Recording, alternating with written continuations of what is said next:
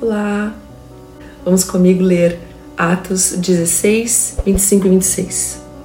E perto da meia-noite, Paulo e Silas oravam e cantavam hinos a Deus e os outros presos escutavam. E de repente sobreveio um tão grande terremoto que os alicerces do cárcere se moveram e logo se abriram todas as portas e foram soltas as prisões de todos. Amém? A adoração é um dos meus ministérios. É mais do que isso, é um estilo de vida. Quando eu adoro a Deus, consigo tocá-lo. É onde consigo sentir a presença do Senhor de um modo tremendo e inigualável. Não há lugar melhor do que estar na presença de Deus.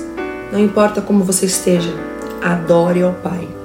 A adoração é a chave da libertação. Paulo e Silas estavam com os pés presos, mas suas almas e espíritos estavam livres. A adoração não podia ser impedida e a ministração deles operou a abertura de todas as portas, soltura de todas as correntes dos presos e salvação do carcereiro e de sua família.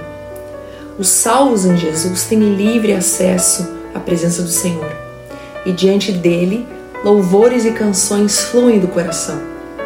A presença do Senhor é tão maravilhosa que as circunstâncias terrenas de terror, tristeza ou aflições são transformadas em alegria e salvação. Se o seu espírito é livre no Senhor, permita que as coisas que te rodeiam sejam transformadas em bênção pelo poder da sua adoração ao Senhor. Ore ao Senhor, Pai, me ensina a te adorar em meio a qualquer circunstância.